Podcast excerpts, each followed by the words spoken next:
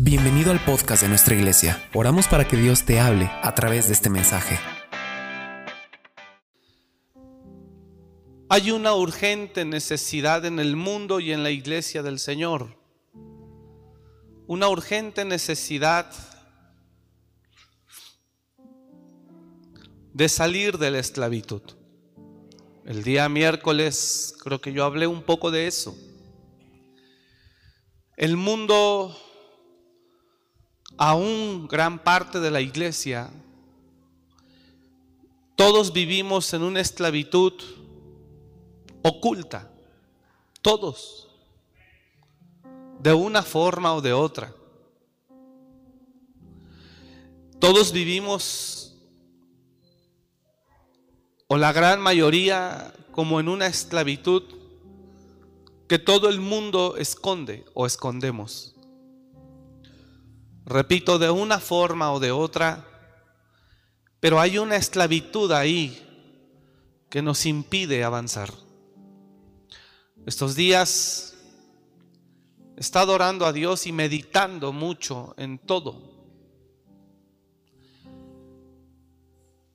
Pero principalmente en esta gran necesidad que hay en el mundo y en la iglesia. La necesidad de ser libres.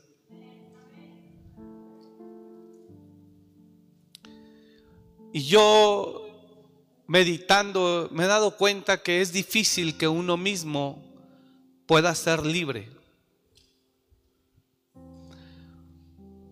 ¿Cómo ser libres? Porque todos vivimos como libres, pero a veces siendo esclavos. Gente del mundo y gente cristiana, como libres, pero en realidad siendo esclavos a alguien o a algo. Si hablamos un poco de lo espiritual,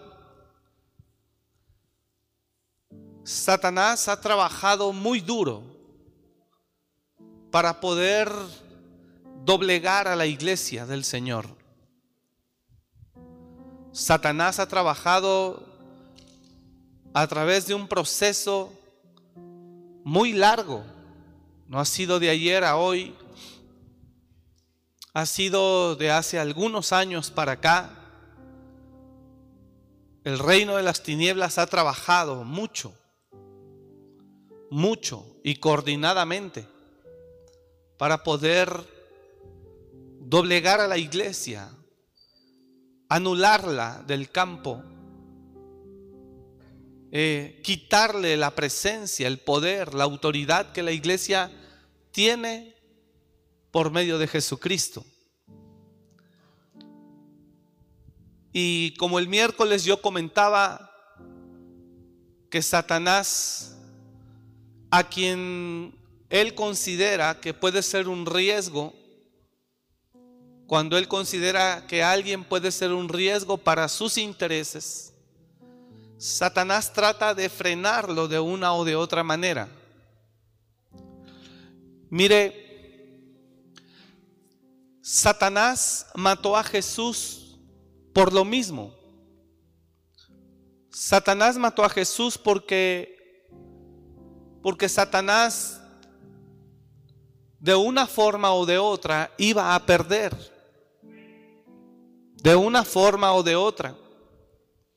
Dice la Biblia que cuando Jesús vino, eh, entró a la sinagoga, abrió el rollo del profeta Isaías y leyó un texto que todos hemos escuchado o leído que dice, el Espíritu del Señor está sobre mí por cuanto me ha ungido para dar buenas nuevas a los pobres, libertad a los cautivos, vista a los ciegos, sanar a los oprimidos, a los quebrantados y anunciar las buenas nuevas de salvación.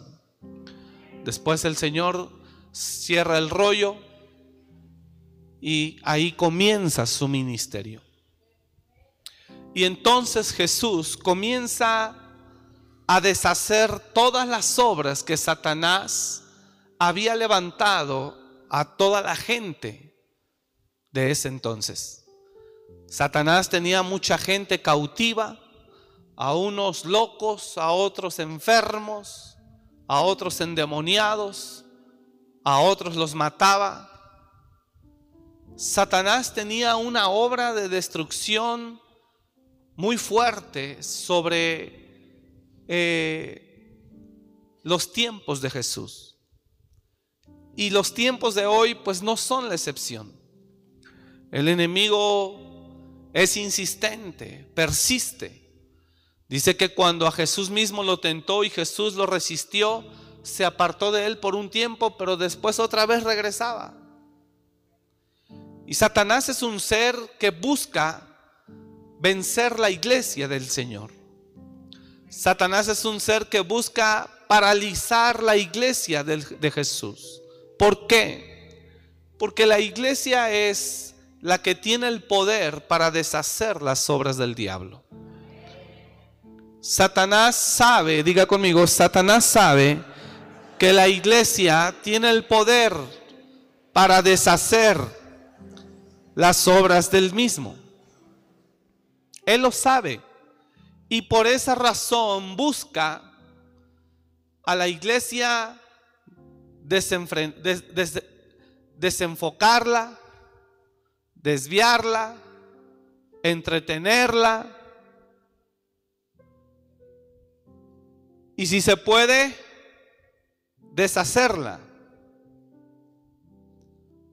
Hay una guerra real entre las tinieblas y la iglesia de Jesús.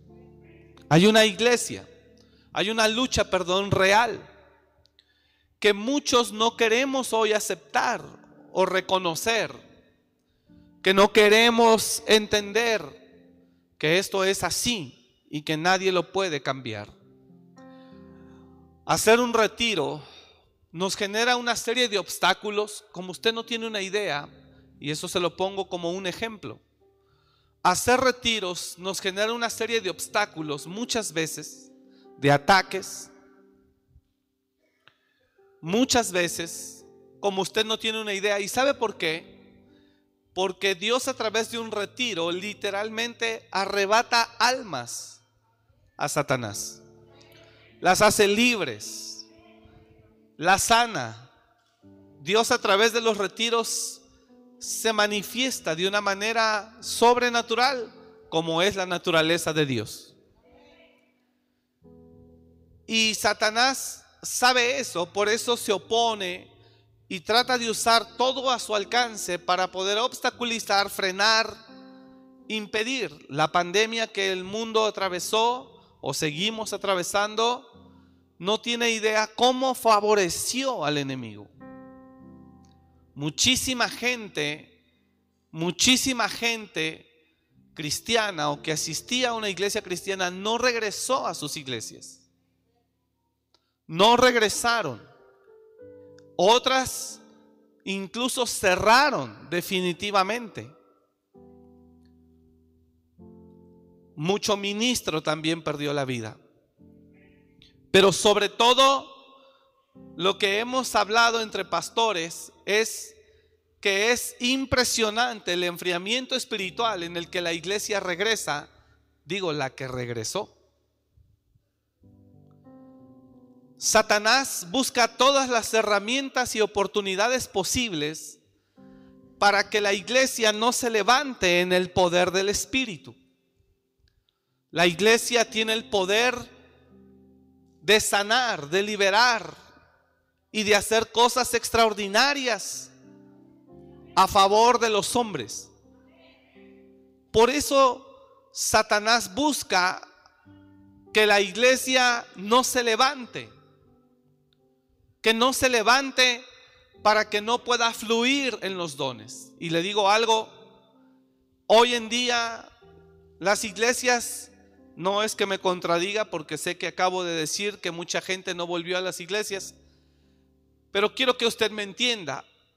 Hoy en día puede ser que las iglesias estén llenas de gente, pero en realidad es muy poca la gente que fluye en los dones del Espíritu. Y mucha gente, diga conmigo, mucha gente sin fluir en los dones del Espíritu, no representa ningún peligro para Satanás. Es más, Satanás nos puede permitir que nos reunamos todos los cristianos en el estadio.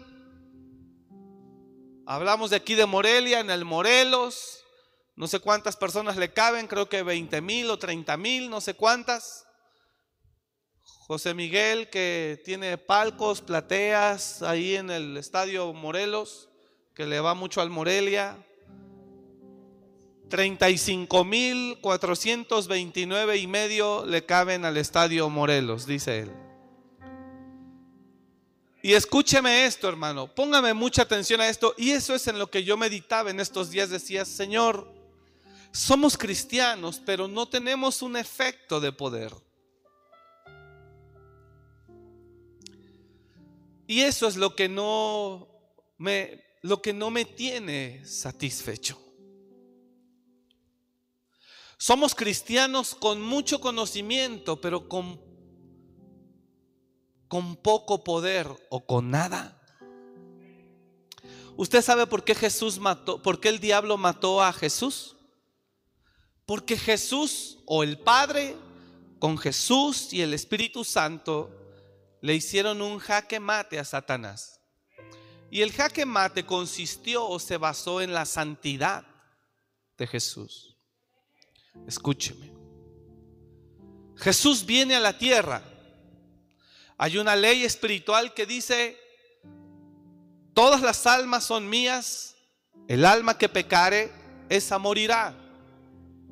Esa ley espiritual dice que mientras una persona no peque, Satanás no puede tocarla. El enemigo puede atacar a alguien que está viviendo en pecado. Me decían hace unas semanas unas personas, pastor, este, ¿nos puede hacer una liberación? Porque dice, no, es que el diablo se metió en la casa y hay unos pleitos y unas contiendas terribles, bla, bla, bla. Cuando yo sé el trasfondo de ellos, ellos estaban bien, él estaba bien, pero de repente se le ocurrió juntarse con una persona y amancillarse con ella y vivir con ella. Y pues es cristiano y después de unos meses de hacer eso, viene y me dice, ¿nos puede hacer una liberación? Le dije, no, hijo, tú no necesitas una liberación, lo que tú necesitas es ordenarte. ¿Por qué? Porque tú le abriste la puerta al enemigo. O sea, si nosotros aquí te liberamos, también como si fuera mágico el asunto, ¿no? Así, vénganse, el que, el que quiera una liberación, fórmese por favor y ahorita de volada aquí lo arreglamos. Este, le dije, el punto aquí no es que tú necesites una liberación, porque aunque tú seas libre hoy, pero tú mantengas esa puerta abierta o ese derecho legal, el enemigo vuelve a entrar mañana. Entonces lo que tú necesitas es ordenarte. ¿Y qué tengo que hacer? Pues sepárate o cásate. ¿Y por qué usted está diciendo que es pecado el vivir junto en unión libre con alguien? Pues la Biblia dice claramente en Hebreos, honroso sea en todos el matrimonio y el hecho sin mancilla. Mas al adúltero y al fornicario lo juzgará Dios. Hebreos 13:4. Honroso sea en todos el matrimonio y el hecho sin mancilla. Pero a los fornicarios y a los adúlteros los juzgará Dios. Entonces, toda persona que tiene un novio y empieza a fornicar, usted se está metiendo en problemas espirituales serios. Aunque el mundo te diga, el mundo liberal te diga, no es cierto, eso es primitivo, eso es religioso, eso es antiguo, eso no existe, eso no es cierto. Tú debes de abrir tu mente, somos una nueva generación, es un nuevo siglo. Bueno, tú piensa lo que tú quieras y cree en lo que tú quieras, pero la Biblia lo dice. Y entonces esa es la razón por la cual de repente los que fornicaron, aunque después se casaron, como quiera ya casados, se avientan unos tiros bonitos. pero bien bonitos. Y se dan con todo, hermano. Y luego después dicen, pero, pero es que ya cerramos la puerta. Sí, ya la cerraste, pero después de que se metieron unos miles.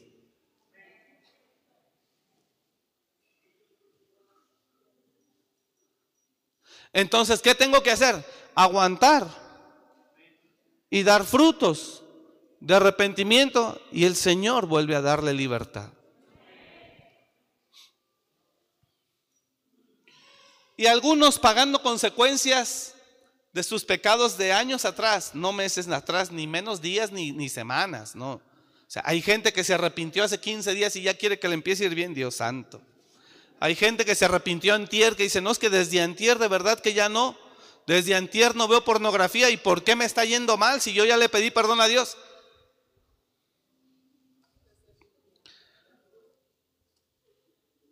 Dice el profeta, dice el profeta Miqueas, la ira de Jehová soportaré porque pequé contra él, hasta que él juzgue mi causa y haga mi justicia. Miqueas capítulo 7, verso 8.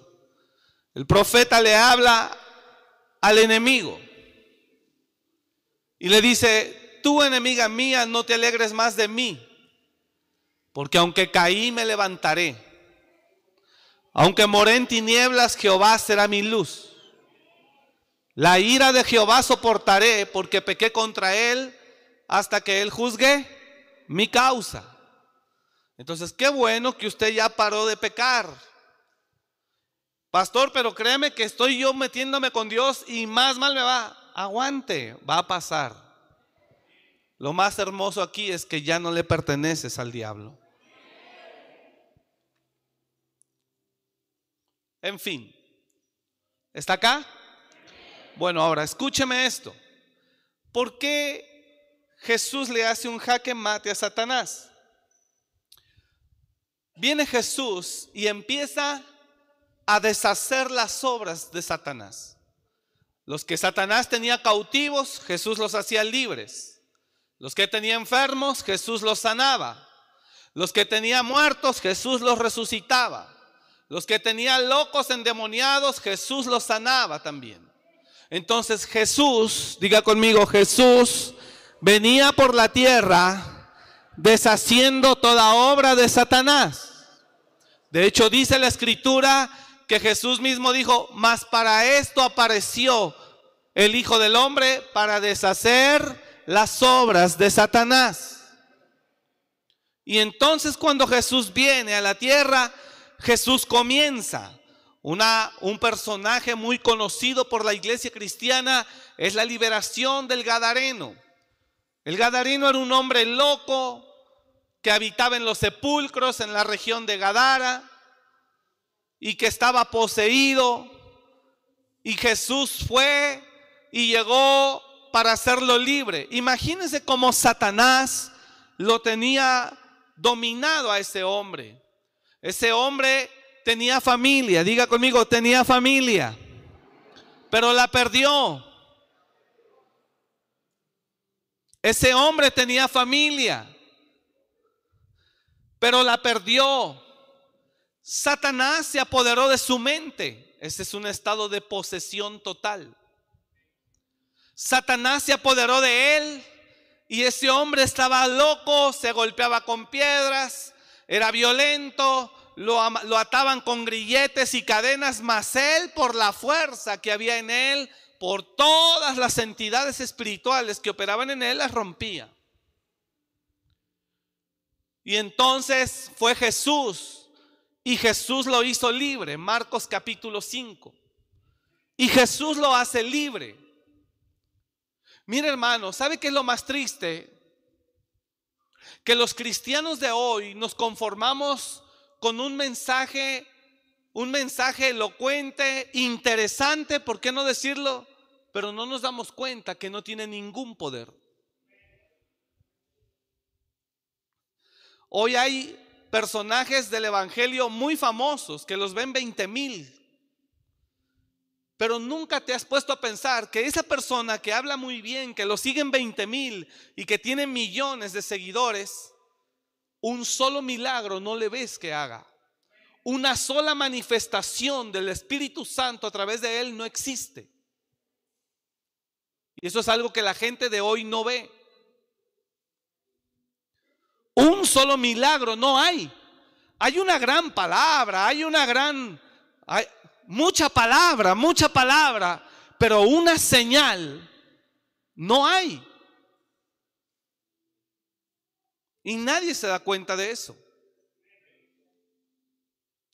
Y estamos mirando y habla y, la gente puede decir, wow, qué bendición, un instrumento de Dios.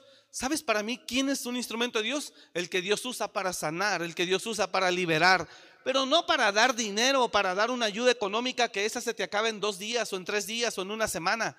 Pero una libertad total, esa te dura para siempre. Y si no, bueno, para muchísimo tiempo.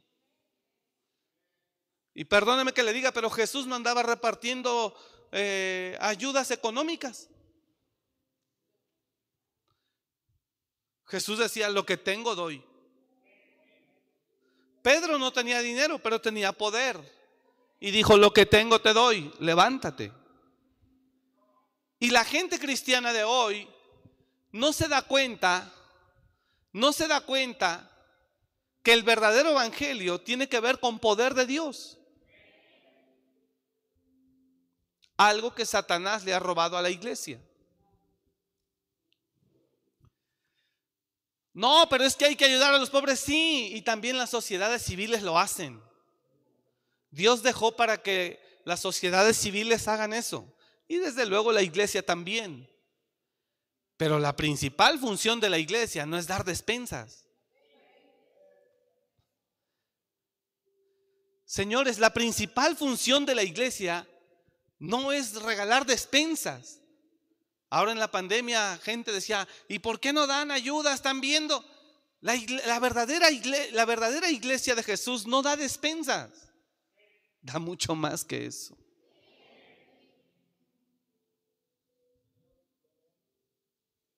Debería dar o deberíamos dar más que eso. Jesús no vino a dar despensa. ¿Sabes por qué le dio de comer a los cinco mil? Y solamente fueron dos ocasiones durante todo su ministerio. ¿No crees que Jesús vino a poner un comedor comunitario y a darle diario de comer a la gente?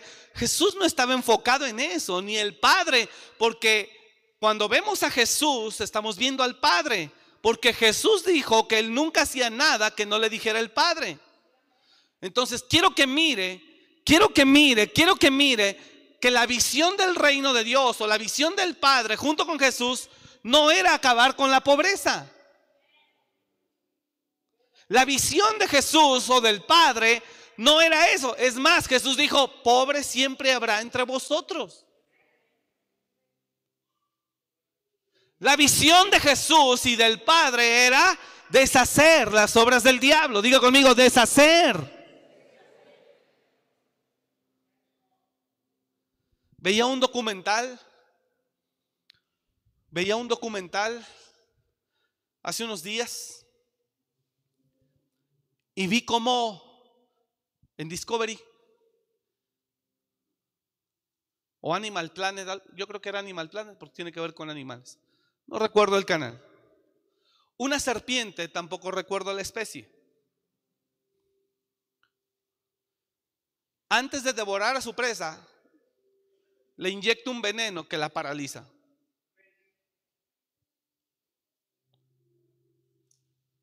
Espera, le inyecta el veneno y se aparta. Espera 10 minutos a que haga efecto y el animal o la presa está muerto. Y algunos no están muertos, pero están paralizados. Y después de que hace el efecto, se vuelve a acercar la serpiente y lo devora. La principal función de la iglesia de Cristo no es dar ayuda material. Entienda eso. Y hoy hay muchos ministros que es lo que hacen. O es lo que quieren demostrar, que ayudan y que dan. ¿Qué te diría un inválido al que vas a visitar, tú como pastor, y le entregas una despensa? ¿No crees que él te diría, en lugar de la despensa, mejor ora por mí para que me levante? Pero no lo podemos hacer. ¿Qué crees que desearía más ese paralítico pobre al que vas a visitar a una región este, de demasiada marginación? ¿Qué crees que te diría esa persona que vive bajo techos? Bajo techos de lámina, de cartón, en una tremenda pobreza. Por eso Jesús, lea la Biblia, por favor, lea los evangelios. Estamos en un tiempo de engaño impresionante y la iglesia no se da cuenta. La iglesia no solamente está paralizada, está ciega. Y es seguidor de X o Y o Z Personas que hablan bien, pero una señal no la ves en ellos. Y la Biblia es clara y dice, y estas señales seguirán a los que creen. En mi nombre echarán fuera demonios. En mi nombre pondrán las manos sobre los enfermos. En mi nombre, en mi nombre, en mi nombre.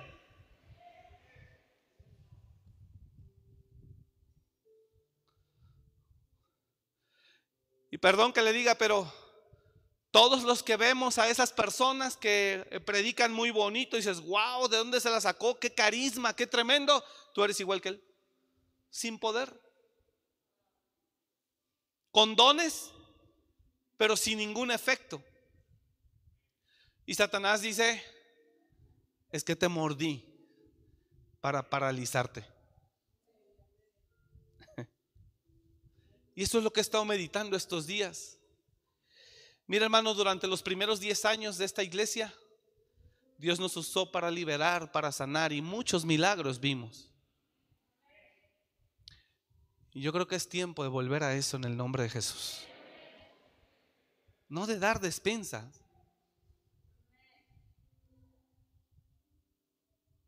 No de hablar bonito y que la gente te admire, sino de demostrar Porque habemos personas que sabemos mucha Biblia, pero demostramos poco o nada. Habemos personas que conocemos mucho de Dios, pero no hay un peso de gloria. Y sabe, he estado meditando estos días que le he dicho a Dios, Señor, yo anhelo eso y si no, permíteme retirarme. Porque no voy a estar aquí para no hacer nada. Permíteme retirarme y pon a alguien más que lo haga. Pero si algo sé, es que tu reino tiene que ver con poder. Y el apóstol Pablo lo dijo. Cuando andaban muchos de la iglesia de Corintios envanecidos, sintiéndose mucho, y el apóstol Pablo fue muy claro y les dijo, y el apóstol Pablo fue muy claro y les dijo, pero iré pronto a verlos.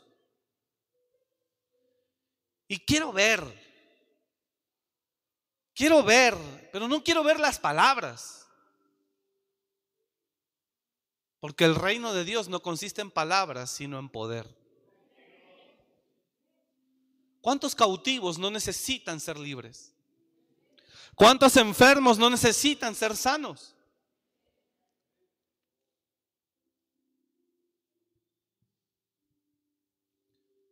Y el ministerio de Jesús se enfocó en eso. Hoy muchas de las iglesias se nos han convertido en centros de convenciones, de conferencias, de protagonismos,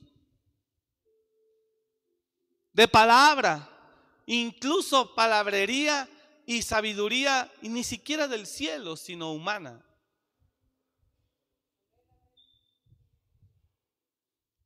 Ese no es el verdadero diseño. Por eso le dije hace un par de semanas, si Cristo viniera hoy, yo creo que más de los que estamos aquí nos quedaríamos.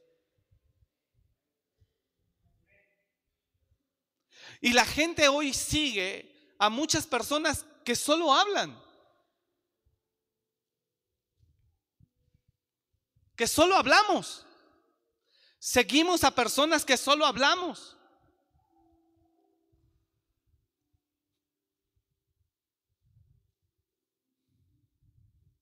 Y sabemos que la palabra es necesaria, pero no es suficiente. Y entonces yo me quedé pensando todos estos días. Solo hablamos, solo hablamos, solo hablamos. Y muchos solo hablan y lo seguimos miles. Pero no hay una señal. Una señal de carácter sobrenatural. Mire, estas son señales, ya ve. Una señal. ¿Usted está entendiendo? Y mientras no haya ese poder, la gente seguirá aquí con una cautividad oculta.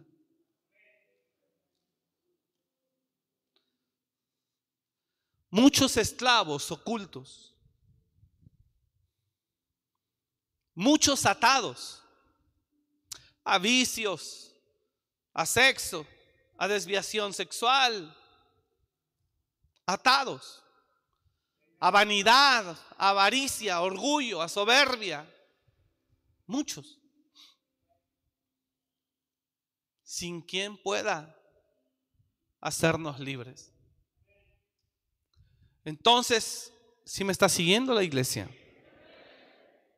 Pablo les dijo, pero iré pronto a vosotros, si el Señor quiere, y conoceré no las palabras, sino el poder de los que andan envanecidos. Yo oía a un predicador que anda envanecido, por eso decía, wow, hoy se predicaron, hoy domingo la palabra llegó a 400 mil personas, equivalente a cuatro estadios aztecas llenos. Eso es envanecimiento. Y según diciendo, gloria a Dios porque el Evangelio corre, pero en realidad lo que él quería decir es que miremos cómo él está impactando a las personas. Y la palabra puede ser buena, de buena sabiduría humana, pero hasta ahí. No hay una sola señal. Y la iglesia cristiana se ha conformado con eso. ¿O nos hemos conformado con eso? Solo palabra, diga conmigo, solo palabra. ¿Está usted acá? Y si usted es cristiano nuevo y usted dice, pues yo creí que era solo palabra, pues usted creía mal y yo le enseño hoy, no, el cristianismo no es solo palabra. Diga el de lado, el cristianismo verdadero no es solo palabra, es poder de Dios.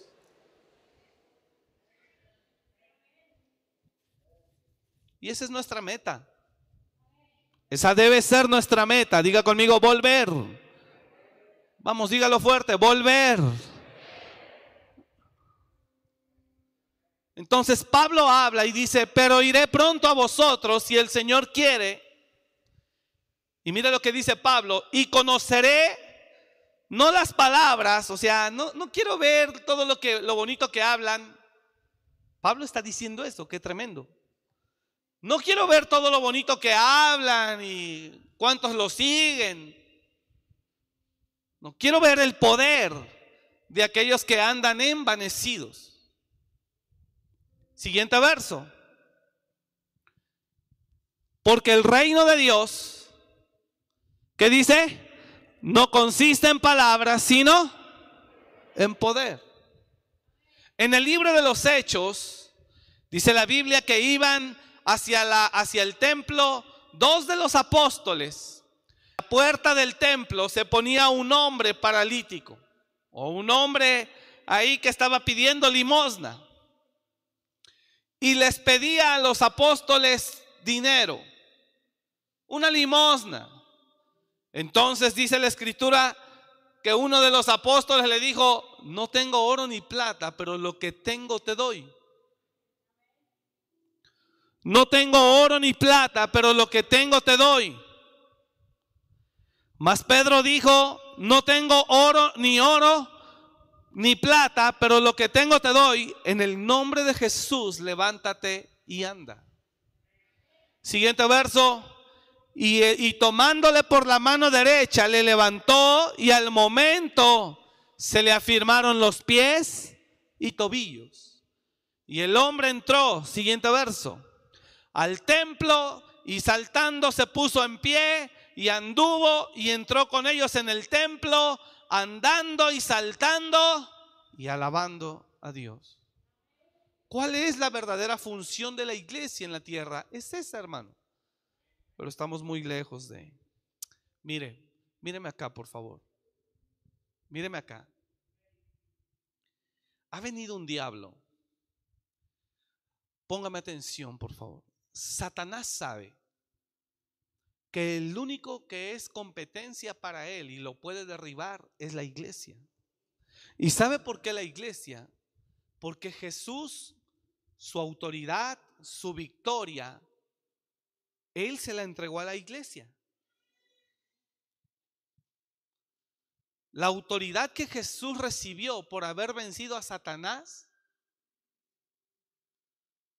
el nombre que Jesús venció, óigame esto, el nombre que Jesús venció por haber vencido el pecado, la muerte y a Satanás, ese nombre que es sobre todo nombre, dice Filipenses, que a Jesús le fue dado un nombre que es sobre todo nombre, para que en el nombre del Señor se doble toda rodilla de lo que está arriba en el cielo, abajo en la tierra y debajo de la tierra.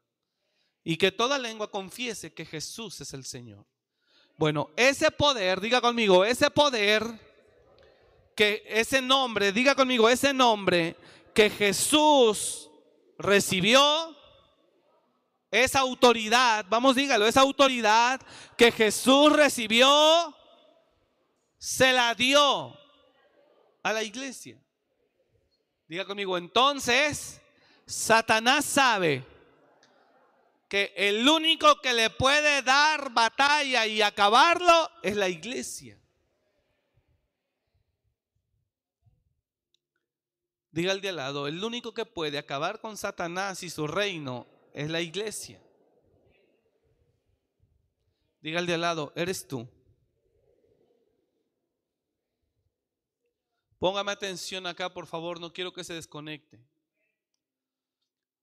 Nada más para que se dé una idea de la condición y el estado de la iglesia. Dice la Biblia que Dios dio dones a todos los hombres, a toda la iglesia. Para, para que se dé una idea de lo raquítica que está la iglesia. Muchos ni siquiera saben cuál es su don. Y otros saben, pero no pueden fluir en él. Satanás sabe que el único que le puede dar batalla y puede deshacer sus obras es la iglesia. Ahora voy a regresar para decirle por qué Satanás mató a Jesús y por qué el Padre y el Hijo y el Espíritu Santo le hicieron un jaque mate a Satanás. Es muy fácil. Y ahí, ahí entendemos por qué lo mataron. La iglesia, según Corintios, está llena de dones. ¿Cuál es tu don? ¿Cuál es tu don? Y la otra pregunta es, ¿acaso fluyes en él? Y vemos una iglesia neutralizada, paralizada, que no puede fluir en los dones y ahora voy a dar a decir qué es lo que Satanás ha hecho para que la iglesia, que es la única que puede enfrentarlo y destruirlo o acabarlo, no lo pueda hacer. Esto es muy sencillo. Y por eso yo meditaba estos días y le decía, Señor, si yo no puedo hacer eso, demostrar que somos la iglesia tuya de poder, entonces yo renuncio y me retiro. Porque eso de estar solo hable y hable y hable, ya me harté. Así que mejor quítame y pon a alguien más y déjame ir a hacer mi vida. No he estado bien estos días, pero no me refiero físicamente, me refiero espiritualmente. No he estado bien. Y no he estado bien porque yo sé cuál debe de ser la función de la iglesia. Y también me tiene muy decepcionado, no desanimado, decepcionado de muchos de ustedes como cristianos e iglesia de Cristo que andan enfocados en otros asuntos que no en lo que Dios quiere que esté. Eso me tiene también demasiado decepcionado de muchos de ustedes. Pero estoy hablando de mí. Esa pegó, ¿verdad? Por eso se hizo silencio, creo hasta dejó de respirar. Es la verdad. Es la verdad. Mira, tú tienes un llamado grande de Dios, por ejemplo. Tienes un llamado, Dios te quiere usar para traer libertad, sanidad, bendición a otras personas. Ah, el diablo ve, dice, ¿cómo la frenamos a ella? Atraviésale un buen muñecazo para que con ese censarte ahí, ahí se quede. ¡Pum! Adiós ministerio. Y la que iba a ser usada tremendamente, hoy tiene que cuidar niños. Dedíquese a hacer mamilas, lavar mamilas, calentar leche. Bye, se acabó.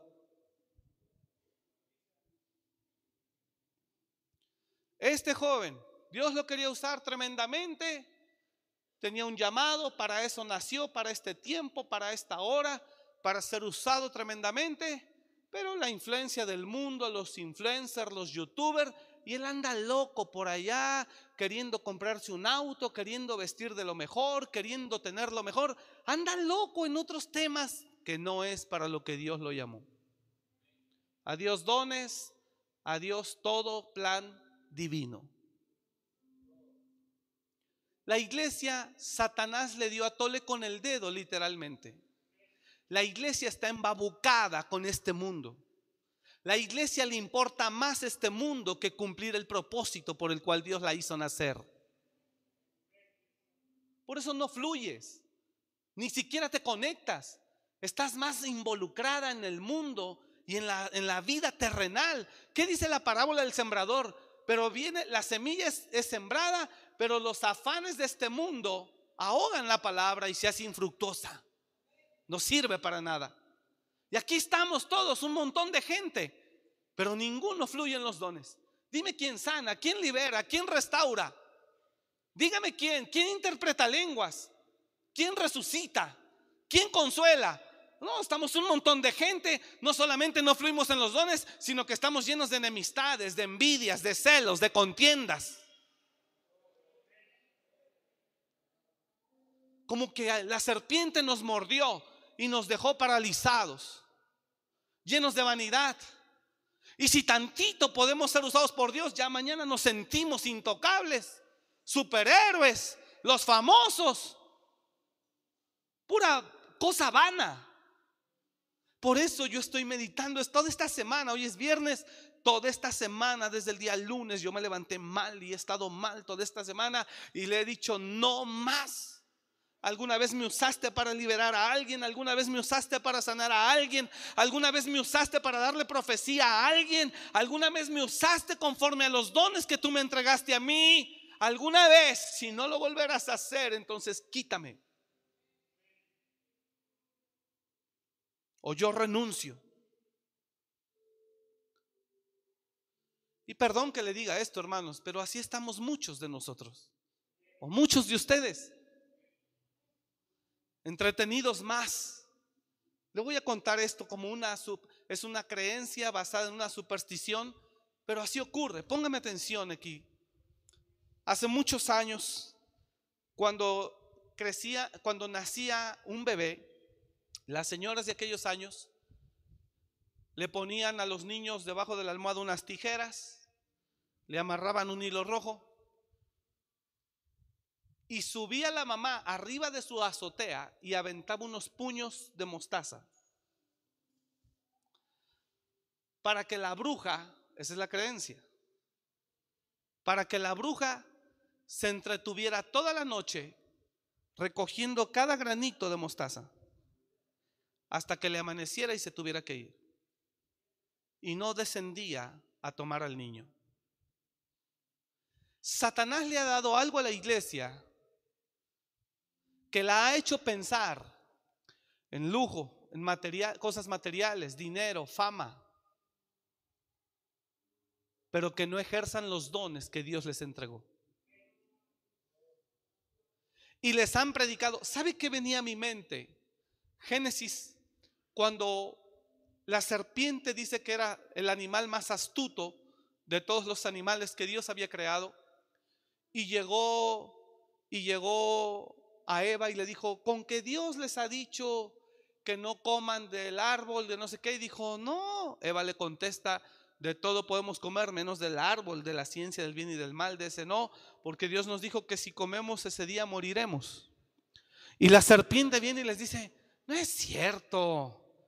Eso no es cierto lo que Dios les dijo. Al contrario, si comes de ese árbol, ustedes serán como dioses, se abrirán sus ojos y sabrán entonces el bien y el mal. Y convenció, dice la NTV, y convenció a Eva y Eva participó del fruto y después vino y convenció a Eva a Adán y participaron. Y esa expresión como con que Dios les dijo que esto, que esto, que esto, no es cierto, no es cierto. Es exactamente la misma predicación de muchos que dicen ser pastores, que dicen, no es cierto esa gente religiosa que les dice que Dios es malo, que Dios que se van a perder, si el Señor es bueno, Él nos ama, Él ama a sus hijos, por eso envió a Jesús a morir, Él está contigo, Él te va a bendecir, Él te ama. No es cierto eso, ellos son legalistas religiosos y cuando yo oraba ayer, me vino esa porción de la escritura con esa habladuría de muchos. La misma mentira. No sé si entendió.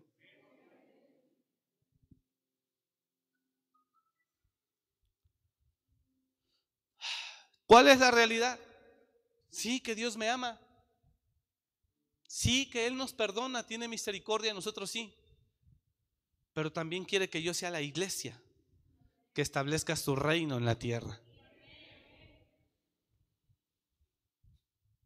Y es tan fuerte, tan fuerte, tan fuerte el enemigo, que a muchos nos ha hecho dejar de soñar lo que soñamos alguna vez en Cristo. ¿Dónde están jóvenes sus sueños de servir a Dios y de vivir para Él? Dígame dónde están. Si ya tiene hasta la novia embarazada y, ya se casó. Ya se fue, ya se apartó, ya anda en los negocios. ¿Dónde están tus sueños? Lo que alguna vez dijiste que amas al Señor y que... ¿Dónde están? si veo que tu vida empieza a tomar un rumbo diferente? ¿Dónde está aquella que le quería servir a Dios y de repente, pum, todo acabó, entregó el ministerio y empezó a dedicarse a ser una mujer normal?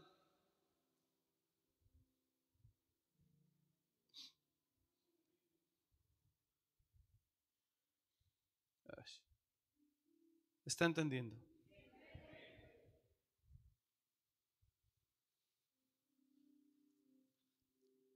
¿Dónde Jesús vence al enemigo? Mira, Jesús no pecó. Entonces Jesús venía en la santidad, con el respaldo del Padre, sanando, liberando, restaurando. Al Gadareno lo hizo libre, le sacó una legión de demonios, más de mil espíritus que lo tenían loco, lo hizo libre y después él lo quería seguir a él, el Gadareno a Jesús, y Jesús le dijo, no, vete a tu casa, a los tuyos, o sea, significa que sí tenía familia. Vete a tu casa, a los tuyos, y cuenta cuán grandes cosas ha hecho el Señor contigo y cómo ha tenido misericordia de ti. El Gadareno no solo se fue a su casa y a los suyos, dice que fue a diez ciudades y contaba las maravillas que Dios había hecho a través de él con Jesús y todos se maravillaban.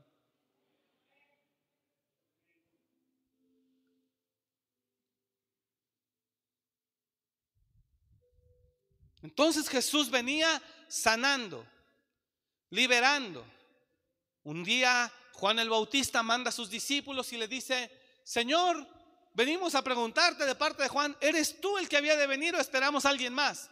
Y Jesús le contesta, vayan y digan a Juan lo que están viendo. Los enfermos son sanados, los cautivos liberados, bla, bla, bla, bla, bla, bla. Jesús no vino a hablar palabrería, Jesús vino a hacer un trabajo.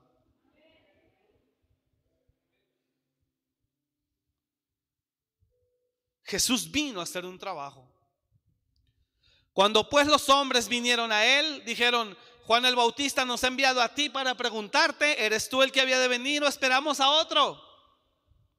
En esa misma hora sanó a muchos de enfermedades, qué tremendo, y plagas y de espíritus malos, y a muchos ciegos les dio la vista.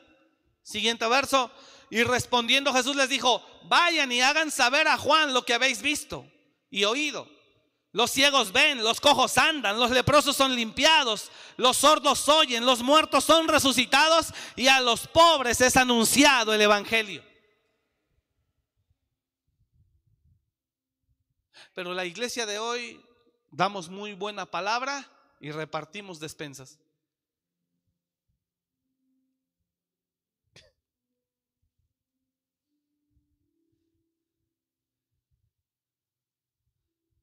Hay un ministerio que dice que eso es iglesia. ¿Eso es iglesia? Ayudarte a ti con un horno de microondas. Ayudarte a ti. ¿Eso es iglesia? Si Jesús le contestara, le diría, no, eso no es iglesia. Iglesia es dar vista a los ciegos, sanar a los cojos, a los enfermos, liberar cautivos. Y usted ve muy buena palabra. Y sabes, y sabes, miles corriendo detrás de. Y es ahí donde está el engaño y donde muchos irán al infierno porque fueron engañados. ¿Sabes que Satanás no es tonto? Póngame atención, esto que le voy a decir es muy interesante. ¿Sabes que Satanás no es tonto? Y escúcheme la ilustración que le voy a poner. Ponga atención, por favor. ¿Está aquí? Mire, ponga atención a esto que le voy a compartir o le voy a enseñar. Satanás no es tonto, hijo, pero póngale atención. Se lo voy a ilustrar de una manera muy hermosa. ¿Por qué los partidos políticos han puesto sus ojos para que sean candidatos figuras públicas? Por la popularidad. Cuauhtémoc Blanco El barrio de Tepito. Que yo sepa, no tiene una licenciatura en ciencias políticas. En garnachas, tacos y gorditas, yo creo que sí, porque es lo que hay en Tepito. Tuvo una carrera exitosa en el deporte, no hay quien lo dude. Fue querido por todo México. Fue el mejor jugador de México, el mejor jugador de fútbol de México durante su época. Y viene un partido y lo invita. Bueno, hasta Paquita, la del barrio, es candidata. Ella misma dijo en una conferencia de prensa, dijo, yo no sé nada, pero vote por mí. Aquí tengo mis asesores, ellos me van a decir. Ahora, ¿por qué hacen eso? Porque son figuras públicas, personas de influencia en medio de una sociedad. Y por eso ganó primero la presidencia municipal de Cuernavaca y posteriormente el Estado de Morelos. Estoy hablando de Cuauhtémoc Blanco. ¿Por qué los partidos hoy escogen figuras públicas? Porque son gente de influencia. Porque saben que a ellos, mira, están los partidos políticos, el presidente del partido en sesión con los líderes del partido, dicen, a ver, chécate a fulano cuántos seguidores tiene. No, pues 5 millones. Lánzale la invitación, dile si él quiere ser el candidato de nosotros las próximas elecciones. Porque estadísticamente en Morelia se gana con eh, ciento y tantos mil votos. Y a este lo siguen 3 millones, es un hecho que estamos ganados.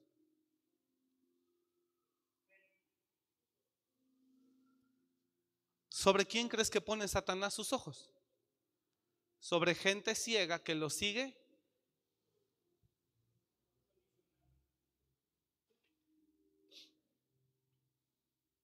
Y usted hoy los ve predicando y no son nada de lo que fueron hace 20 años. Yo tengo que hablar así abierto porque esto es necesario.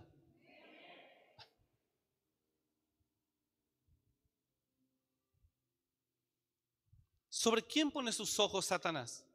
Sobre la gente, los que son influencia en medio de un medio. O dentro de un medio. ¿Quiénes son los líderes del cristianismo a nivel música y a nivel predicación? Ah, sobre esos vamos a tratar de paralizar para que toda la enseñanza que salga de ellos a los millones que le siguen caminen por la misma senda. Y entonces encuentras una iglesia mediocre en su funcionamiento. Y le digo algo, hay iglesias mucho más pequeñas, desconocidas para todo el mundo, donde hay un poder fluyendo.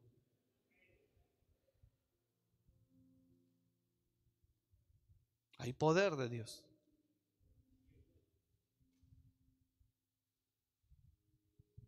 No sé si me expliqué. Y ellos fácilmente generan una influencia consciente o inconsciente automáticamente sobre todos los que les siguen. Por eso estos tiempos son más complicados de lo que usted piensa o ve o imagina o cree. Pero la verdadera función de la iglesia en la tierra es deshacer las obras. Cosa que la iglesia difícilmente está haciendo. es más, no solamente no fluyen los dones, son cautivos. Estamos sirviendo aquí a Dios, pero todavía somos presos del alcohol. ¿O no? ¿No? Estamos aquí en la iglesia, pero todavía somos cautivos. Olvídate de los dones, no, para que fluyan los dones, primero hay que ser libres.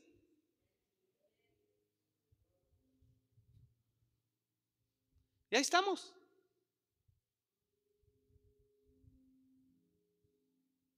Ah, eso sí, la envidia a todo lo que da, la murmuración a todo lo que da, los chismes a todo lo que dan, las enemistades a todo lo que da, la falta de perdón, uh, a todo lo que da, no se diga. O sea, cautivos, rencorosos y sin fluir en los dones.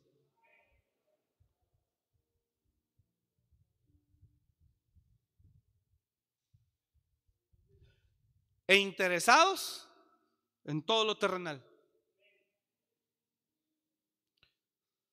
La iglesia debería de ser el que sigue las pisadas detrás de Jesús.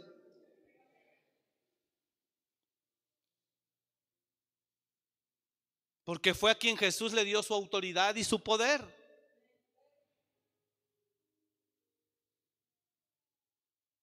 ¿Está siguiendo?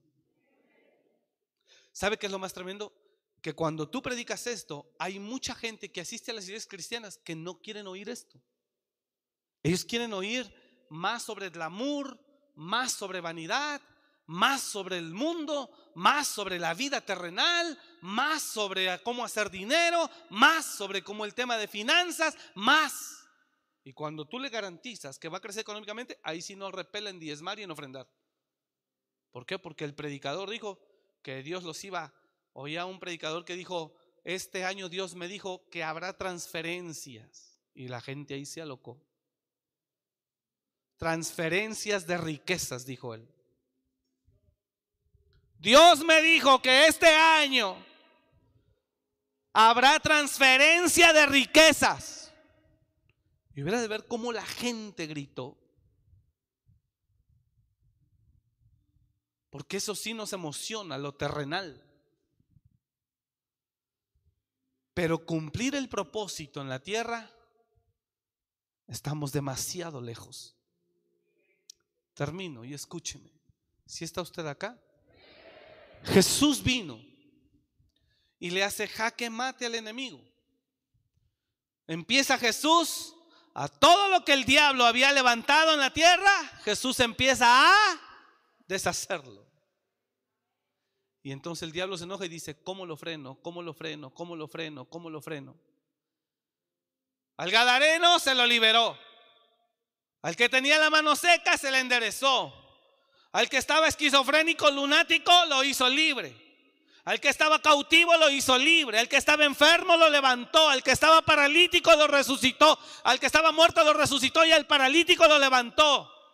Entonces Jesús venía, diga conmigo, Jesús venía deshaciendo las obras de Satanás. Diga conmigo, conforme a lo que él mismo había hablado. El Espíritu del Señor está sobre mí y me ha ungido para dar buenas nuevas a los pobres, libertad a los cautivos, vista a los ciegos. Él mismo habló eso. Y después cerró el rollo y dijo, esta palabra se ha cumplido hoy. Y salió de la sinagoga y empezó a andar por las calles, sanando, liberando, predicando.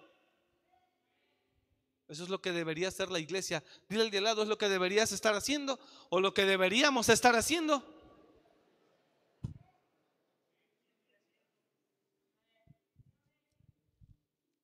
El Espíritu del Señor está sobre mí por cuanto me ha ungido. Me ha ungido es, me ha empoderado. Para dar buenas nuevas a los pobres. Me ha enviado a sanar a los quebrantados de corazón. A pregonar libertad a los cautivos y vista a los ciegos. A poner en libertad a los oprimidos. Siguiente a predicar el año agradable del Señor. Siguiente, esas son palabras de Jesús. Y enrollando el libro, lo dio al ministro y se sentó. Y los ojos de todos en la sinagoga estaban fijos en él. Es que les parecía que había, había hablado una blasfemia. Y comenzó a decirles, hoy se ha cumplido esta escritura delante de vosotros. Siguiente verso. Y todos daban buen testimonio de él y estaban maravillados de las palabras de gracia que salían de su boca y decían, ¿no es este el hijo de José? Y desde entonces, hermano, bueno, sigo leyendo. Él les dijo, sin duda me diréis este refrán, médico, cúrate a ti mismo. De tantas cosas que hemos oído que se han hecho en Capernaum, haz también aquí en tu tierra. Siguiente verso, y añadió, de cierto os digo que ningún profeta es acepto en su propia tierra. Sí, es difícil que crean. Y en verdad os digo que muchas viudas que había en Israel en los días de Elías, cuando el cielo fue cerrado por tres años y seis meses y hubo una gran hambre en toda la tierra, y solo una, pero a ninguna de ellas fue enviado Elías, sino a una mujer viuda en Sarepta de Sidón. Hasta ahí. De ahí Jesús empieza con su ministerio. Y su ministerio se basaba en sanar, en liberar, y en levantar una iglesia poderosa. O un grupo de apóstoles. Ahora, ¿qué debería estar haciendo la iglesia? Pues tirándole a eso. ¿Cuál es la meta de la iglesia? Esa. ¿Cuál debería de ser la meta de nosotros como iglesia? Esa. ¿Sabe por qué mucha gente empezaba a llegar a los retiros? Porque había poder de Dios.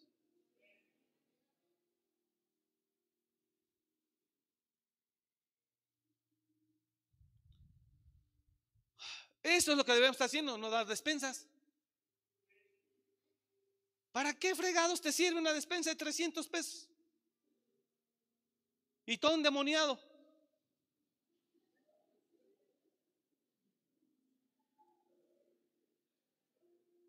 O enfermo. Está enfermo. Le ayudo ahorita para su receta, ¿sí? Y ya ese es el último tratamiento, ¿o qué? O te va a hablar cada mes para que le des el que sigue y el que sigue y el que sigue. Hermanos, la iglesia no nació para eso. Por eso cuando Judas se expresó ahí con dolor, que ¿para qué tanto perfume derramado, caray, se hubiera dado a los pobres? ¿Por qué tanto ahí desperdicio? Cuando una mujer vino y rompió un alabastro de perfume con Jesús y le lavó los pies. Y Jesús contesta y dice, Pobres siempre habrá entre vosotros, mas a mí no siempre me tendréis. ¿Sabes qué está diciendo Jesús? ¿Sabes cuál es la visión de Dios? Que los pobres, los pobres eh, materiales, los pobres, no es una prioridad del reino inmediatamente. ¿Sabes cuál era la prioridad del reino de Dios? Deshacer las obras de las tinieblas. Y por eso Jesús, eso es lo que venía haciendo, pum, pum, pum, pum. Y el diablo ya no sabía cómo pararle. Decía, a ver, ¿Qué hago? ¿Qué hago? ¿Qué hago? ¿Qué hago? No lo puedo tocar, pues pecado no tiene. Y por más que el diablo usó a todos los fariseos y a todos los que rodeaban a Jesús para hacerlo pecar, nunca pudieron. Y el diablo usaba uno, y usaba otro, y usaba otro, y usaba otro, y nunca pudieron. Porque la única manera en la que Satanás podía frenar a Jesús, la única manera era a través del pecado. Pero el mismo Jesús decía, ¿quién me redarguye de pecado? ¿Quién me puede señalar a mí de un pecado? ¿Quién? Satanás no podía tocarlo porque no había pecado. Entonces Satanás estaba preocupado, decía, a ver, este no lo podemos tocar porque no tiene pecado. Nos está deshaciendo todo. Todos los años que logré para cautivar a este, los años que logré para destruir a este, los años que logré para enfermar a este, ya ahora vino él y pum, rápido deshizo todo hechizo. ¿Cómo lo freno? Y entonces el diablo dijo, me la voy a tener que jugar. pues ni modo. Y pum, que le pone mano y lo mata. Sin haber pecado.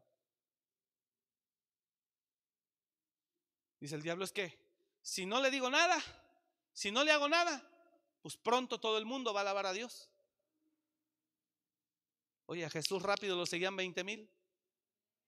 Rapidito, rapidito.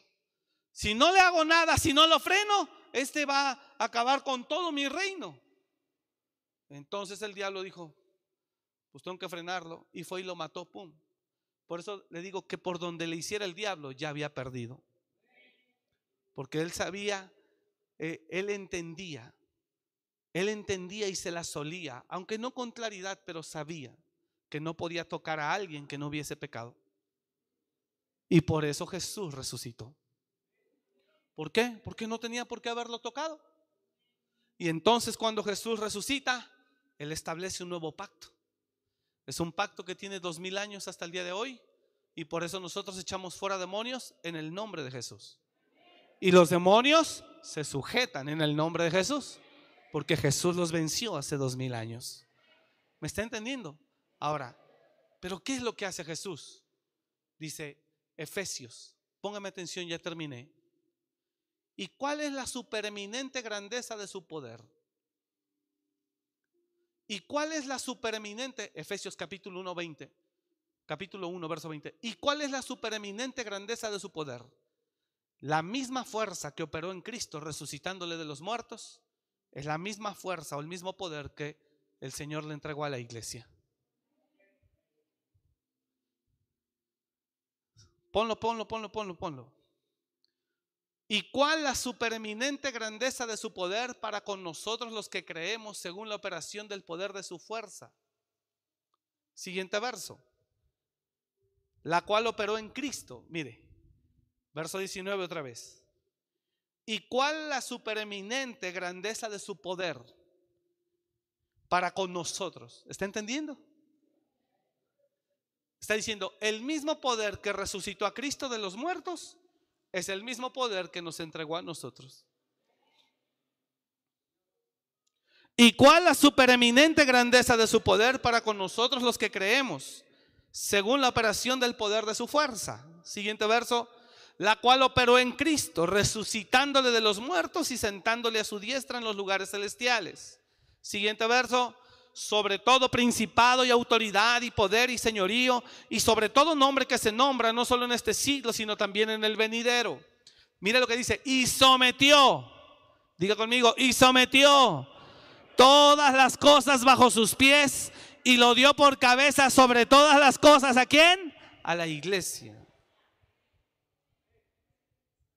la cual es su cuerpo, la plenitud de aquel que todo lo llena en todo. ¿Quiere que le diga de qué debemos de tener mucho cuidado? Hacer un retiro como un remedio para la gente. Aquí no se trata de hacer un retiro para que la gente sea libre y se largue otra vez al mundo a seguirle dando. No, se trata de que vengan al retiro, sean libres, pero su mente cambie en el nombre de Jesús. Sin embargo, muchos no es así vienen al retiro como un remedio y se vuelven a regresar al mundo. se vuelven a regresar al mundo. Es más, gente que llevaba a su familiar al retiro, aquí te lo dejo y, yo conmigo no cuentes, yo no soy aleluyo, a mí no me cuentes, yo, pero aquí te lo dejo para que lo ayudes. Y cuando iban por él el domingo, ni siquiera se metían hasta allá, ya nada más le decían, bien, órale, pues vente ya, agarra tu maleta, vámonos. O sea, quieren que Dios los sane, pero no quieren nada con Dios. Esta es la condenación, que la luz vino al mundo, pero los hombres amaron más las tinieblas que la luz, porque sus obras eran malas. No tiene idea cuánta gente se va a ir al infierno. No tiene idea. Más de la que usted se imagina. Más de la que usted se imagina. Más de la que usted se imagina. Y aún muchos que estamos sentados aquí. Y no lo estoy decretando ni, ni empiece con otras cosas locas. Ay, el pastor nos maldijo, nos ató. No, no me salga con. Eso es religiosidad. No me venga con tarugadas. Entienda lo que estoy hablando.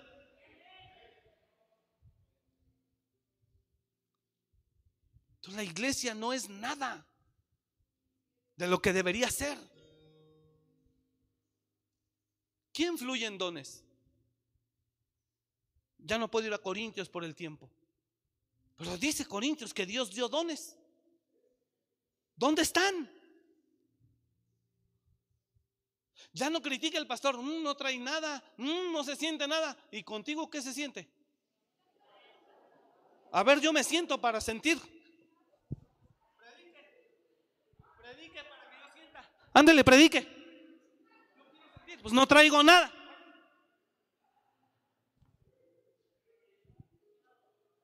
No solo yo tengo dones, también tú. Suelte.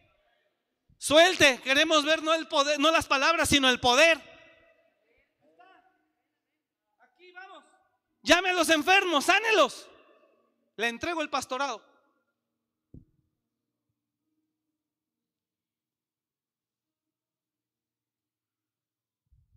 Entonces luche por levantarse usted. Luche por levantarse y reciba la palabra y entienda la palabra y escuche la palabra. Todos necesitamos movernos en el nombre de Jesús. Todos necesitamos levantarnos en el nombre de Jesús.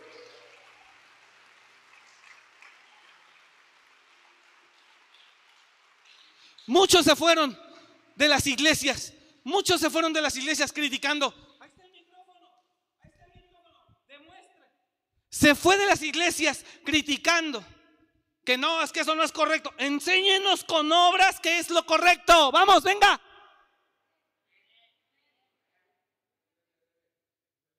Venga.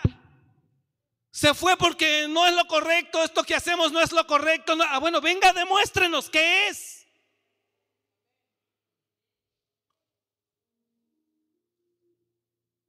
Todos tenemos dones.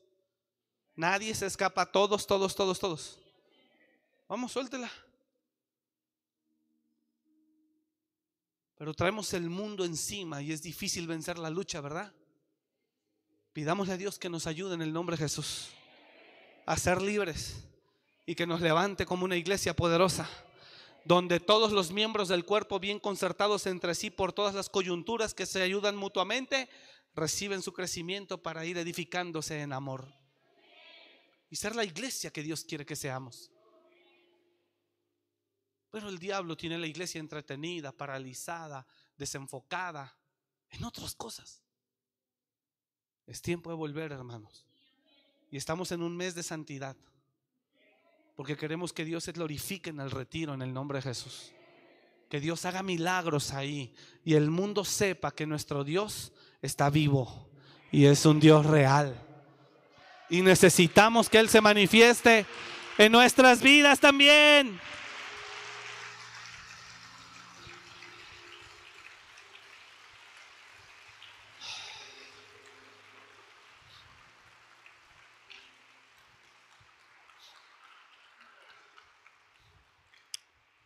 Las señales, la presencia de Dios, las señales, el poder, los milagros y desde luego una palabra de revelación y de sabiduría de lo alto son la mejor estrategia para consolidar a un pueblo. Son la mejor estrategia. Oiga, Jesús no tenía un equipo de consolidación y rapidito lo seguían 20 mil. Porque había palabra del cielo y había demostración. ¿Quién le sigue las pisadas a Jesús? Pablo. Y por eso dice Pablo, voy a ir a oírlos, voy a ir a verlos porque andan bien bravucones, bien habladores, que muy acá, que muy acá. Quiero que demuestren. Y entonces en esto he meditado toda esta semana. Y le pido a Dios que nos ayude. En el nombre de Jesús. Porque traemos una lucha contra el mugre diablo, hermano. Y no quiere que nos levantemos. Pero clamemos a Dios. Apártese del pecado. Cierre puertas al pecado. Y yo sé que Dios lo va a volver a levantar en el nombre de Jesús. Dios nos va a volver a levantar en el nombre de Jesús. Y entonces cuando estemos en esa condición espiritual, prepárese para un avivamiento. Prepárese para que millares vengan buscando al Señor de gloria. Pero esa es la lucha de la iglesia.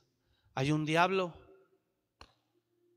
que le ha puesto el pie en el cuello a una iglesia, a la iglesia cristiana.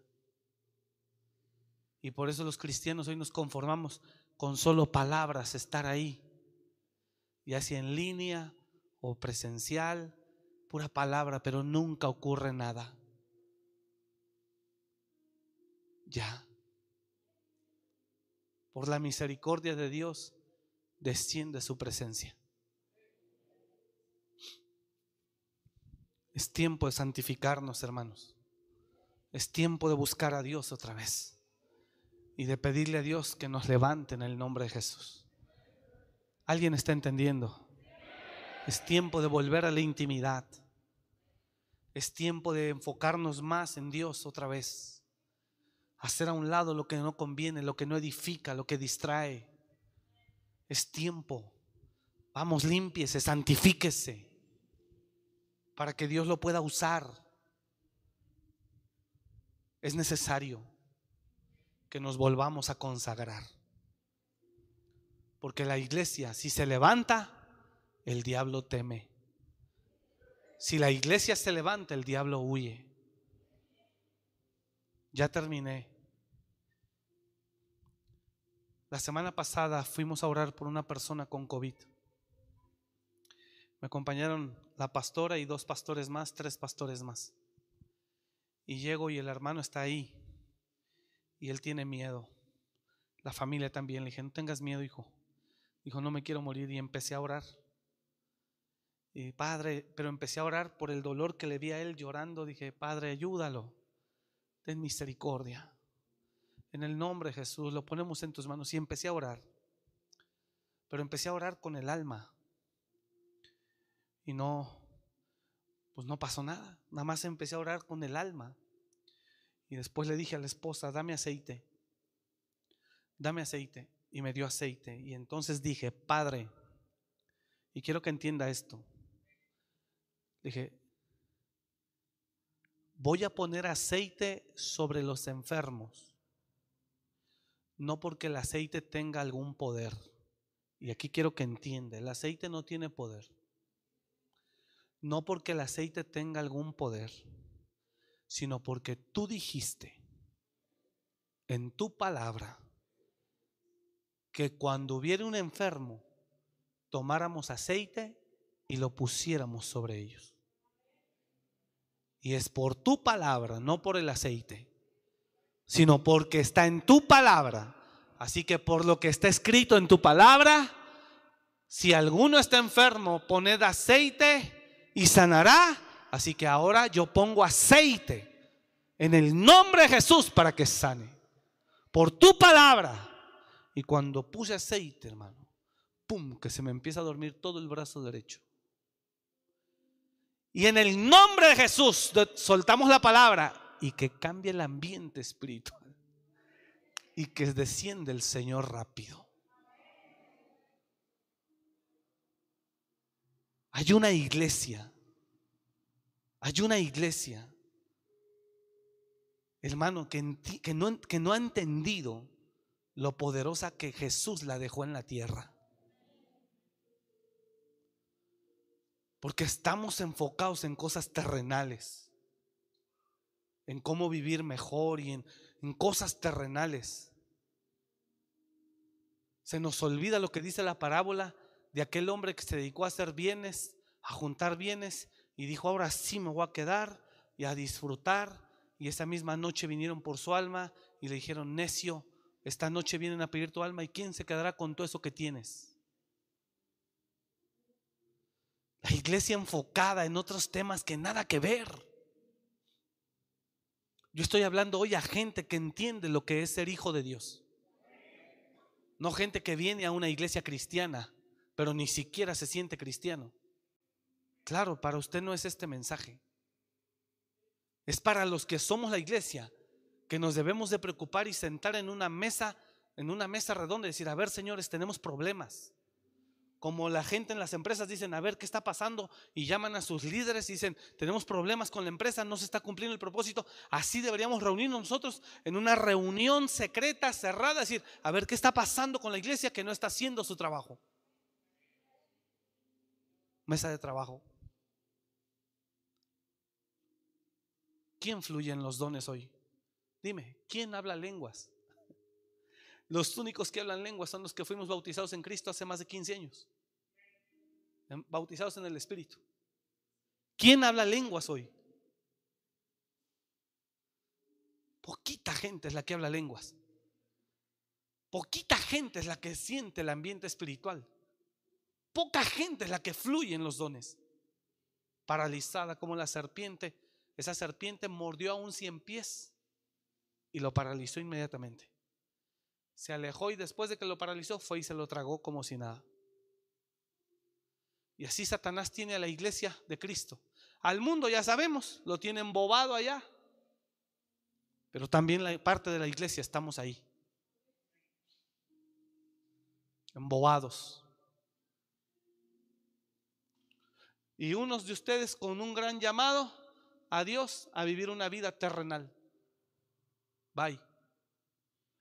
Unos de ustedes escogidos y marcados desde antes de la fundación del mundo, unos de ustedes escogidos desde el vientre de su madre, escogidos para servir a Dios.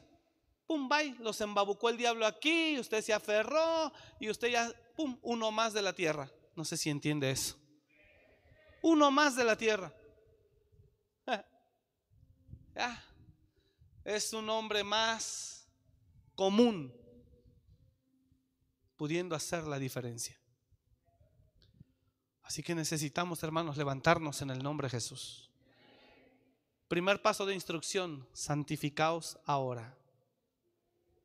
Como dijo Ezequías, santificaos ahora. Oídme levitas y sacerdotes, santificaos ahora. Saque el pecado de su vida inmediatamente.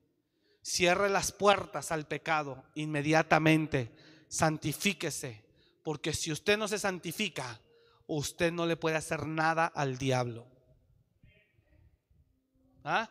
Como esos habladores que habemos, que solo hablamos y hablamos y nos siguen miles, pero que ni siquiera podemos reprender. Es más, estamos tan contaminados que ni siquiera creemos ya en lo espiritual. Son predicadores naturales. Y toda su enseñanza tiene que ver con lo terrenal y toda su ayuda tiene que ver con lo natural toda. Lo espiritual no se ve más en ellos. Neutralizados por el enemigo. Agradezco su esfuerzo por permanecer aquí después del tiempo de la media. Pero quiero que entienda que el que verdaderamente quiere servir a Dios necesita reenfocarse nuevamente. Y el que verdaderamente quiere cumplir el propósito de Dios por el cual lo rescató, tiene que reenfocarse nuevamente. ¿Me está escuchando? Así que levantémonos en el nombre de Jesús. Pidamos a Dios que nos ayude. Hay un texto en Isaías que dice, cuando Él hiciere volver la cautividad, entonces seremos como los que sueñan. Necesitamos pedirle a Dios que haga volver la cautividad. Solo Dios, diga conmigo, solo Dios puede hacer volver la cautividad. ¿Ha oído ese canto? Cuando el Señor hiciere volver la cautividad, está en Isaías. Entonces seremos como los que sueñan. Cuando Jehová hiciere volver la cautividad de Sión, seremos como los que sueñan. Mire lo que dice el siguiente verso. Entonces nuestra boca se llenará de risa y nuestra lengua de alabanza. Entonces dirán, entre las naciones, grandes cosas ha hecho Jehová con estos. ¿Pero sabe cuándo ocurre eso? Cuando Él haga volver la cautividad. Y mire, nada más para que se dé cuenta el estado espiritual de muchos de nosotros, pensando, pensando algunos ya en mejor apartarse definitivamente y seguir su vida normal. Muchos de los que están aquí. Tremendo. A ese grado el diablo te tiene tan adormecido, paralizado, que estás pensando ya. Hace unos días le escribí a un, a un muchacho de aquí, un hermano. Dije, hijo, no te he visto en la iglesia, yo sé que hay muchos, pero no te he visto. Si has sido, vino a mi mente. Paz, gracias por decirme, la verdad no había ido, este domingo no fui, pero sí, sí he estado yendo, pero he andado batallando mucho. He andado batallando mucho en mi mente. Claro, Satanás está trabajando hasta destruir. Y me dijo el miércoles, se me acercó el miércoles al final, me dijo, paz, gracias. Y con la palabra de, de hoy, la del miércoles, me dijo, yo entiendo. Dije, pelea por tu vida, hijo. Y yo le digo esta noche, peleé por su vida. Porque el diablo quiere tumbarlo, sacarlo, arrastrarlo, destruirlo. Peleé por su vida. No solamente no quiere que le sirvas a Dios, quiere frenarte, deshacerte, tumbarte, acabarte. Así que peleé por su vida. Cierre la puerta al pecado lo más rápido que pueda. Póngase de pie. Perdóneme el tiempo. ¿Usted está aquí, hermanos?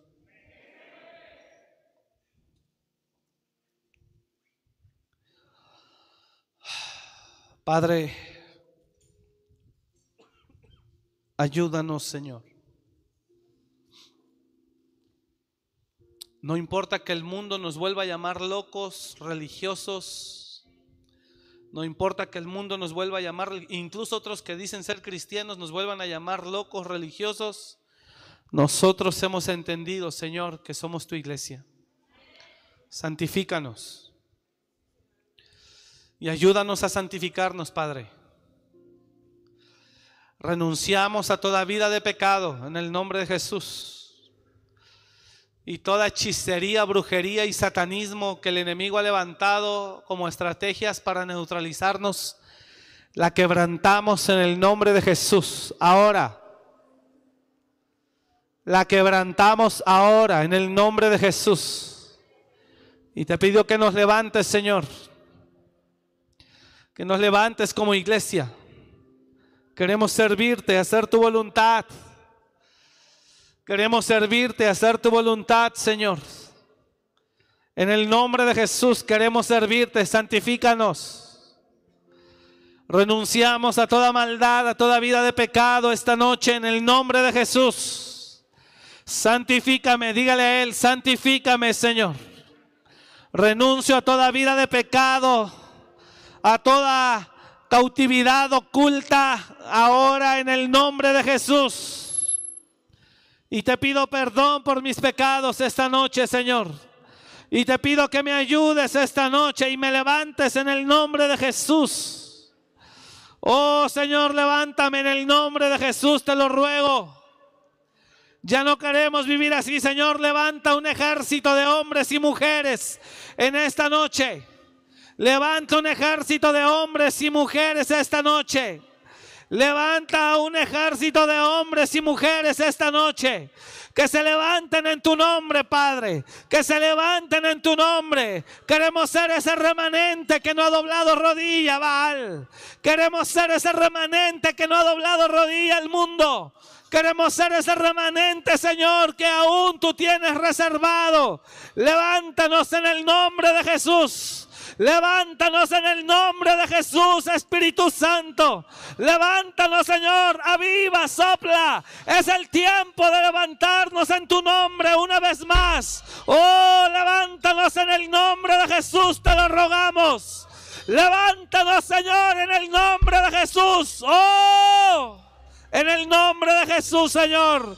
Avívanos, avívanos.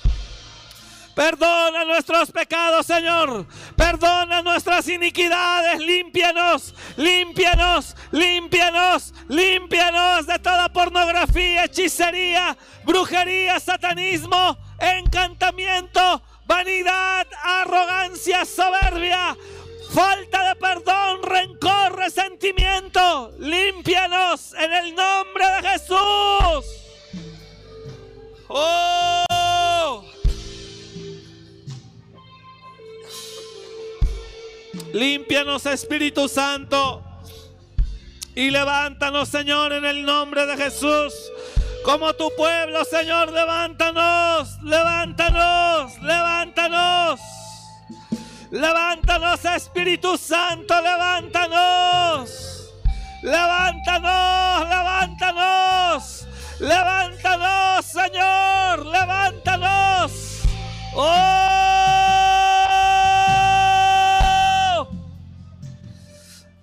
Hoy, Señor, seamos libres de todo odio, de todo rencor, de todo resentimiento, de toda falta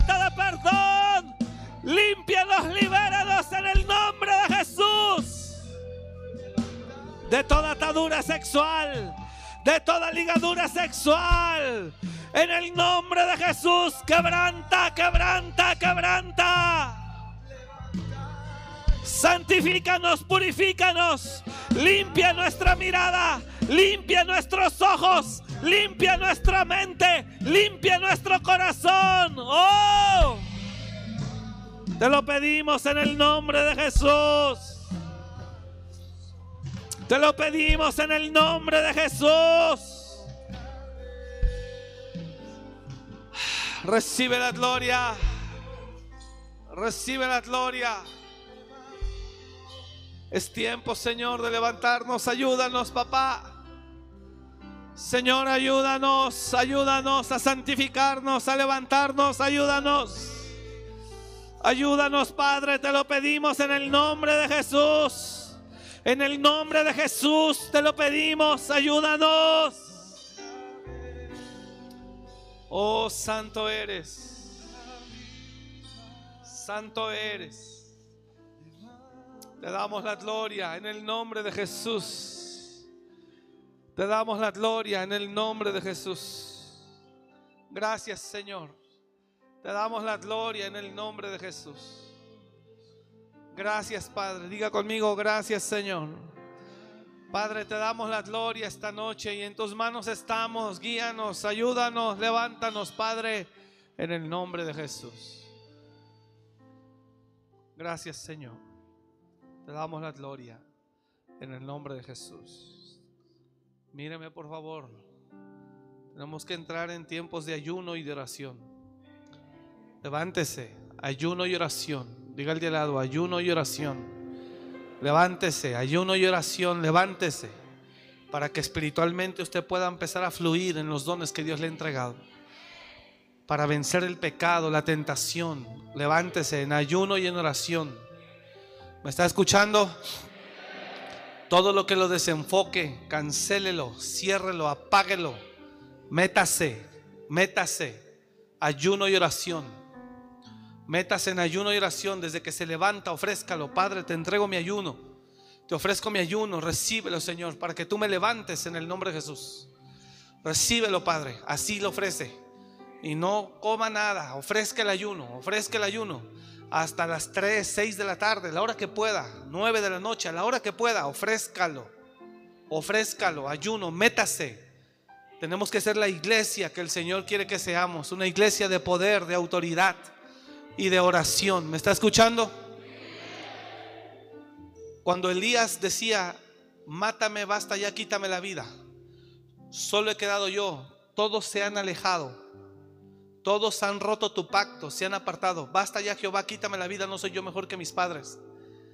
Elías, Elías el profeta, no sabía que Jehová tenía siete mil que no habían doblado rodilla a Baal. Así que seamos de ese remanente en el nombre de Jesús.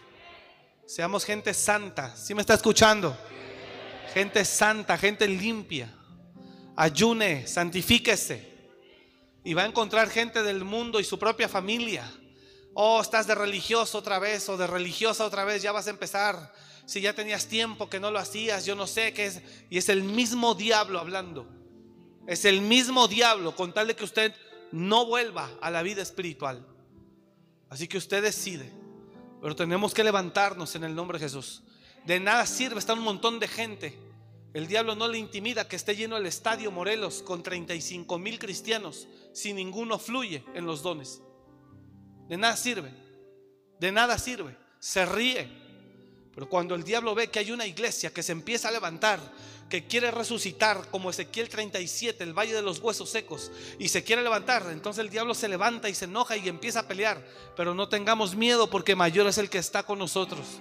Pero fuimos llamados a pelear espiritualmente, no naturalmente. Así que levántese, déjese de cosas. Dile al de al lado, déjate de cosas de, de pecado ya. Dígale, déjate ya de cosas de pecado y cosas que no sirven. Déjate de basura. Déjate de basura ya, de cosas de pecado, cosas vanas. Y dígale al lado, vamos, dígale, santifícate ya. Ya métete con Dios. Deja de estar jugando al cristiano. Ya métete con Dios. Para que el Señor levante un ejército poderoso. En el nombre de Jesús. Tal vez esto no es para todos y algunos están hasta enojados y no les parece, pero no me importa que no le parezca. El que entiende, entiende. Y el que en verdad es cristiano sabe lo que estoy hablando. El que en verdad es cristiano sabe lo que estoy hablando. Y no me importa que nos quedemos con 10 cristianos, pero bien cristianos. Así que si otro critica es porque no entiende nada. Usted es un hombre carnal, terrenal, natural. Y si no cambia, aquí se va a quedar. Así que es tiempo de consagrarnos. Ya déjese de cosas. Dígale otra vez, dile, ya déjate de cosas. Vamos, dígaselo. Dile, ya déjate, de cosas y ya alíñate, santifícate. Deja de estar viendo mugrero, cochinadas que no sirven para nada. Ya, santifíquese. Somos la iglesia que el Señor ha llamado. Levantémonos en el nombre de Jesús. Hermanas de oración, todas las hermanas mayores, las necesitamos. Todas las hermanas mayores las necesitamos en intercesión. Ayúdenos. Ore por todos los jóvenes, porque los jóvenes tienen una influencia muy fuerte. Hermanas mayores, ministerio de intercesión, ore muy fuerte por los jóvenes, por los pastores, los ministros, para que Dios nos levante, para que hagamos la obra en el nombre de Jesús. Ayúdenos. Métase a orar, iglesia. Es tiempo que nos levantemos en el nombre de Jesús. Nos dejemos de coqueteos, de mugrero, de cochinadas. Todos vivimos una, una cautividad escondida y todos aparentemente libres. Cuando realmente somos, sabemos que somos esclavos. No, el que está en Cristo es verdaderamente o debe ser verdaderamente libre. Así que luche en el nombre de Jesús. Amén. Ayune, santifíquese en el nombre de Jesús ayune. Y le doy un consejo, sea fiel con Dios en su finanza para que el enemigo no le contraataque por su economía. Le sugiero eso, sea fiel a Dios en esa parte para que cuando el enemigo vea que usted se está levantando, no lo venga a querer atacar en la parte de sus finanzas. ¿Me está entendiendo? Porque muchas personas en el tema económico caminamos ahí. Le vendemos al alma al diablo cuando ocupamos dinero. Así que proteja esa área para que el enemigo no venga por ahí a darle. ¿Me está escuchando? Bueno, el cristiano verdadero sabe de lo que estoy hablando esta noche. Y el cristiano verdadero entiende todo esto. Padre, te damos la gloria esta noche y gracias por tu palabra. Te alabamos y te bendecimos, Padre, en el nombre de Jesús y te pedimos que nos tomes de tu mano. Tómanos de tu mano y ayúdanos, Señor, a no desistir, sino a seguir firmes en esto. Gracias, Señor. Bendigo a tu iglesia. La cubro con la sangre de Jesús. Cubrimos cada familia, cada iglesia, cada lugar, a los pastores, las iglesias de amor y restauración. Y declaramos que ningún arma forjada al enemigo prosperará sobre ellos. Bendecimos la iglesia, Padre. Bendigo a tu pueblo esta noche aquí. Bendecimos sus hijos, sus familias, sus hogares. En el nombre de Jesús y llévalos con bien a casa. Y permítenos el domingo estar aquí a las 9, Señor, todos los que tomamos grupo. Y a las 11 de la mañana nuestro servicio general. Gracias te damos. Diga conmigo, gracias Señor. En el nombre de Jesús. Señor, bendice al que ofrenda, al que diezma, no solo hoy, cada culto, bendícele, multiplícale y favorece todas sus necesidades. Que nada los distraiga para que ellos sigan enfocados en tu reino. Gracias te damos, Padre, en el nombre de Cristo Jesús. Amén. Y amén. Apláudale a Él, que Dios le bendiga. Gracias por escuchar este mensaje. Comparte y suscríbete. Para más información de nuestro ministerio visita www.amoryrestauracionmorelia.org.